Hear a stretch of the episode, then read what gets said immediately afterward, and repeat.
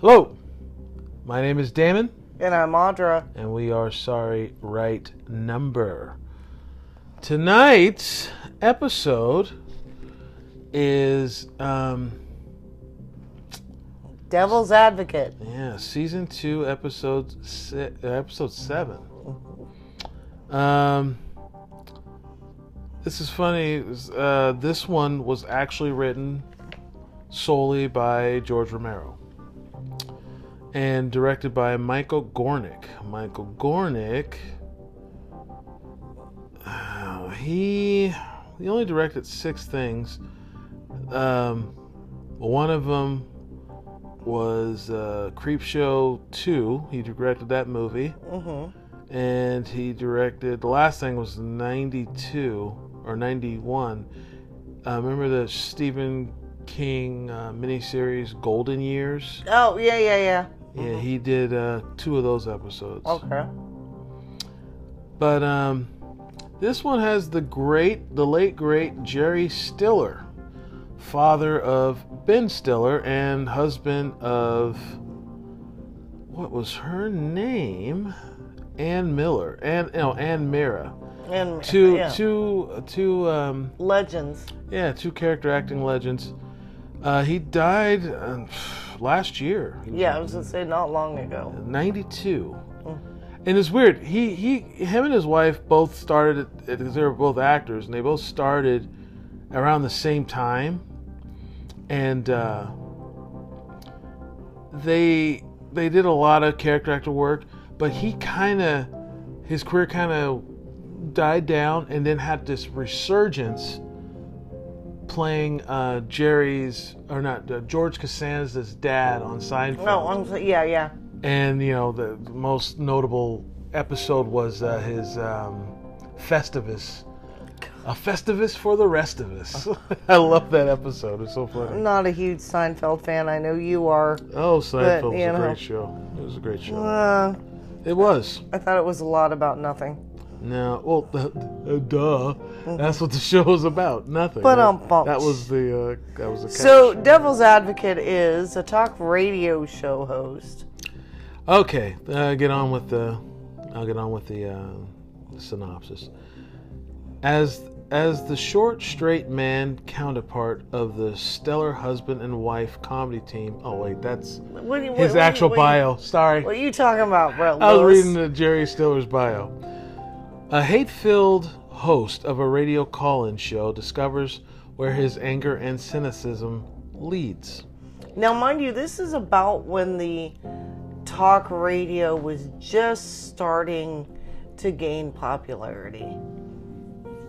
It was just becoming a thing. Well, talk radio had been around for a while. But you know, But what you I'm had, talking- yeah, we you started to see stars become, sensational. is- yeah, you know, like you, there's a 85, so you it's like the rise of like Howard Stern and just talk radio in general. Clyde Lewis, Yeah, like all of the, and they would be very shock oriented. They would be uh, no holds barred, no filters, no PC, just to get uh, the people riled up. However, the, this episode is called Devil's Advocate, and well, it opens up with he comes in pissed off for a night's airing because he found a dead guy behind the wheel of his car. mm-hmm. And the cops, how dare they, think he might have something to do with it. Go figure. But yeah, he's uh this he's a talk radio guy. He's really mean. People call in. Oh, he's horrible. no matter what they say, he finds a negative bent to it. Even if they start off with "I love your show" and "What do you love about it? Why is it so good to you? Why is it so important to you?" That kind of shit. He's just He calls mean, them all losers, He's mean for mean's sake. which isn't being the devil's advocate at all. Well, yeah, and uh, so he's just hateful. Well, he says his family was killed. Like his father was killed, his mother died of this, his wife Uh-huh. was killed, his son was killed. Like he just had a fucked up life. And so I He's get just a miserable person. and there were various forms of negligence that caused the family deaths. Yes. So, after uh, you, after he gets this one call, and in the call, uh, it seems to be a turn otherworldly, and uh, this guy seems to know him, and his uh, his sound guy behind the booth isn't there. And this one caller curses him. Yeah, and you start to notice slowly the makeup. Oh yeah, he's start- turning into a werewolfy looking. Oh, he's turning into a demon. Shh, I was gonna lead into that. Oh, spoiler Spoiler alert. alert. well, he gets a caller from 1922, Yeah. and then from like the She doesn't 40s. know how she's talking to him. Yeah, yeah. 'Cause Like, she doesn't have a phone and and she didn't own a radio. Not everybody owns a radio, you know. That's Right. like her response. And the next thing you know, like he's no longer in a sound booth; he's in a brick room. Yeah. and these calls are coming from various points in history Mm-hmm. constantly And he's uh he ends up doing a talk with Satan and and each time he's gradually become more and more beast like. beast like that well it wasn't origin initially it was very werewolf looking it wasn't At toward first the- I thought he was turning into a werewolf. yeah and then the horns came Yeah. But- well i knew he was turning into a demon but i'm like that's very like wolverine meets werewolf and then i'm like oh finally the horns because i was like don't wear the horns so yeah um he's stuck in this room with calls going and satan starts talking to him Yeah, it basically tells him that uh you know, he actually didn't expect to see him this soon in his life. He was like planned for later, but he's doing such a good job with all the turning people to satan yeah, but all the negativity. He's promoting him, But but that- basically turning him to a demon, and he just talks to people in the beyond. and and that voice you know what that voice was Who? the voiceover for buck rogers opening Oh, really? yeah Oh, that's funny. yeah Buck Rogers. Buck Rogers. In a word, you know, Buck it was Rogers. straight up. It was the same actor, That's funny. I didn't know that. and uh, so now he's in hell. Yeah, He's he's the he's an agent of hell. he's an agent of hell, and he's a demon, and the calls won't stop. Yeah. So now he can't stop. Cause oh wait, who was back? Who was behind the wheel of his car? Who was the dead guy behind the wheel of his car? I don't remember. Him.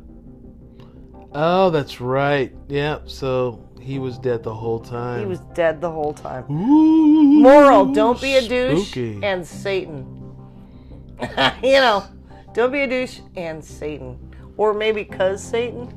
Don't be a douche cause Satan. Maybe. Okay, okay. We'll go with that. I mean, sometimes I try to come up with morals for these. Sometimes I come up with a moral and I'm like, eh, yeah, whatever. Don't be an asshole. Yeah, well, how many times can you say that? This one's don't be a douche cause Satan.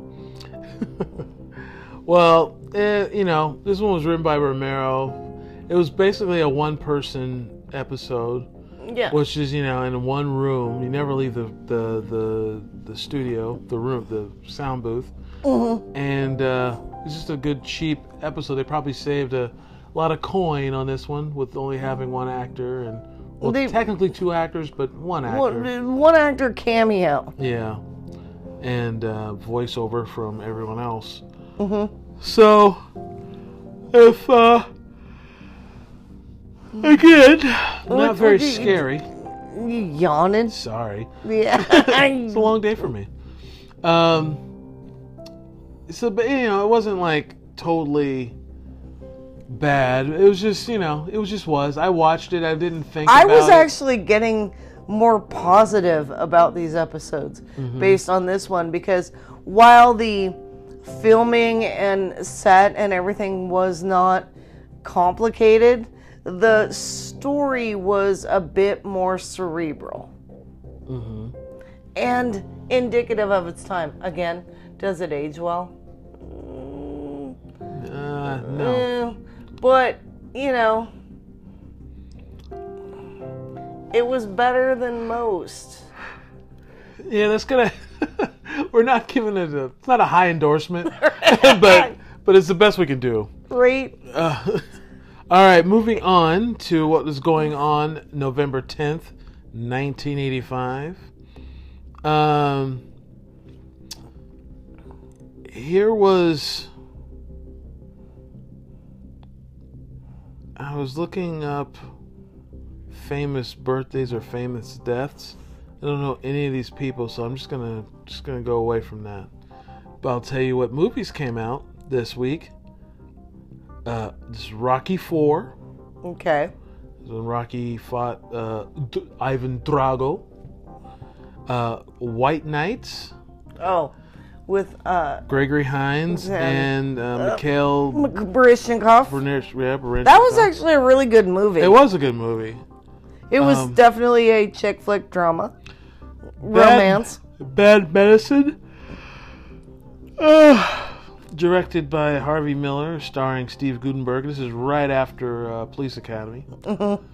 and King Solomon's Mines. Oh, that was not a good movie, but I remembered No, it, it was, being uh, enjoyable at the it- time. But it- it is not a good movie, No, it wanted to be Ray's Lost Ark, and Yeah, it and was- It wasn't. and it, yet, despite the type, the quality acting, but you know, Yeah. Laurence Olivier couldn't have made that script at Shakespearean. You can't So- shine a turd. Yeah. Polishing a that turd somewhere is once. hard. I don't have the Dremel tool for that. Um, top five songs in the, in the U.S. Uh, John Hammer went to number one finally with the Miami Vice theme. Mm-hmm. Number two, Stevie Wonder, Part-Time Lover. Number three, Tears for Fears, Head Over Heels. Number four, Glenn Fry, You Belong to the City. Oh, that was a good song. Yeah, if you say so. And Starship, We Built This City. Not a good song. Uh, absolutely not. but uh, yeah, that is uh, everything in a nutshell. November 10th in a nutshell, and Devil's Advocate in a nutshell. Um, not high praise, but not complete shit. It was. I was having high hopes for this, Mm. based on this episode. I was like, "Hey, things are starting to try to turn around." Ah, well, And- folks, I can't stop yawning, so I guess this is the end of the episode. What the fuck, motherfucker? Hey, I've been up since. It's been a long day. Cut me some slack. Caffeine. I tried. I took some. Okay. It's starting to wear off. All right. All right, folks. We will see you next week. Shoots. Bye.